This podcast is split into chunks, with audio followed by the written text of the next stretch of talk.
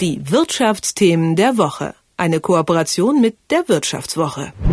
Ja, Freunde, der Kolben stirbt zuletzt. Die Zukunft der Verbrennermotoren, ja, die gibt's auf jeden Fall als Luxusgut. Und wie der Weg dorthin gelingen könnte, das äh, zeigen andere Industrien. Und Thomas Stelzel von der Wirtschaftswoche hat darüber ausführlich äh, geschrieben und wir sprechen jetzt darüber.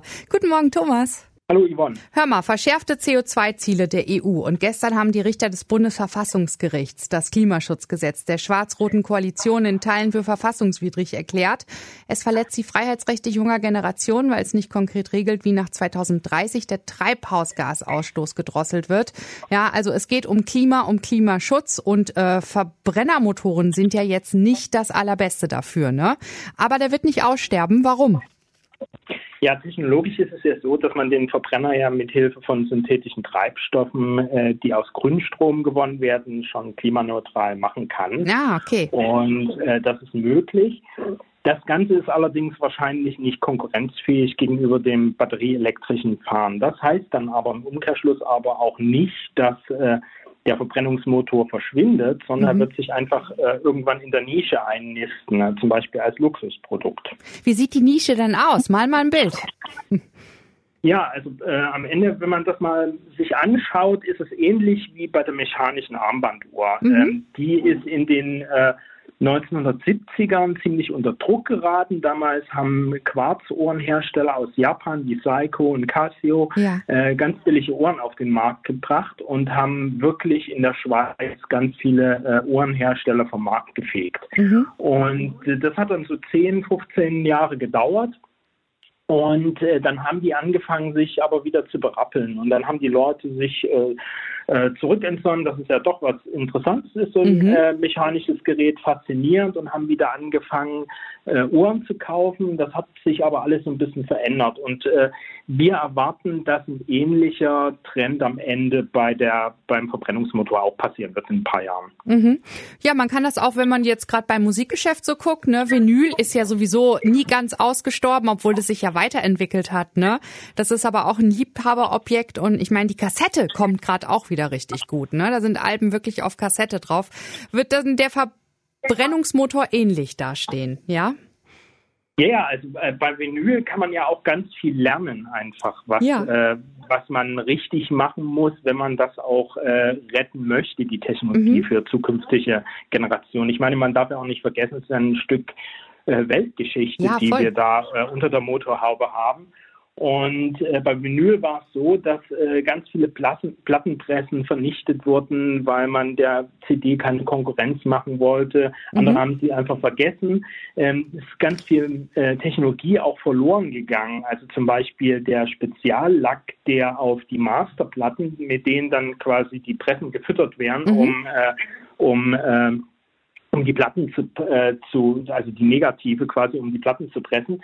Ähm, um diesen Lack herzustellen, hat ein Experte in Hamburg äh, mit, sich mit Kunstrestauratoren hingesetzt und hat versucht, den nachzumischen oder hat ihn nachgemischt, ja. weil es einfach nur noch einen Hersteller auf der Welt gab, der den, der den produzieren konnte. Und wenn dort was passiert, der ist entflammbar, der Lack, ähm, wenn dort was passiert und die Fabrik abbrennt, ist das ganze Rezept verloren. Und dann hat die ganze Vinylindustrie heute mhm. ein Problem, weil es das nicht mehr gibt. Und äh, also von daher, äh, da muss man eine Menge lernen. Mhm. Ähm, ja. Thomas, welche Konzerne werden denn den Verbrennermotor weiterhin bewahren und auch einsetzen? Das ist im Moment ein bisschen schwer zu sagen, mhm. aber ähm, es gibt Kandidaten, die als Technologiebewahrer auftreten können. Also Porsche zum Beispiel mhm. ist einer, die sind zwar in der E-Mobilität extrem stark im Moment mhm. und Vorreiter, aber hat auch schon angekündigt, dass sie den Verbrenner zum Beispiel im 911er äh, Sportwagen bewahren möchten und auch weiterhin anbieten wollen.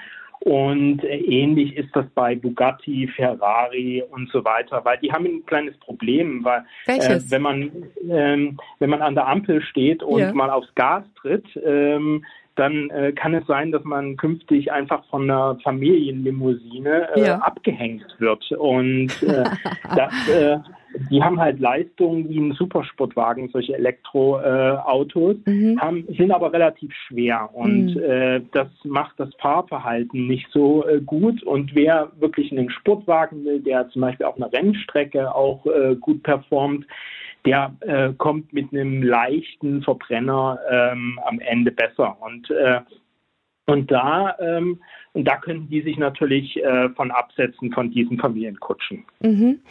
Ja, dann äh, wird der Verbrenner, der Verbrennungsmotor auf jeden Fall nicht im Museum landen, sondern in dem ein oder anderen Auto noch zu finden sein.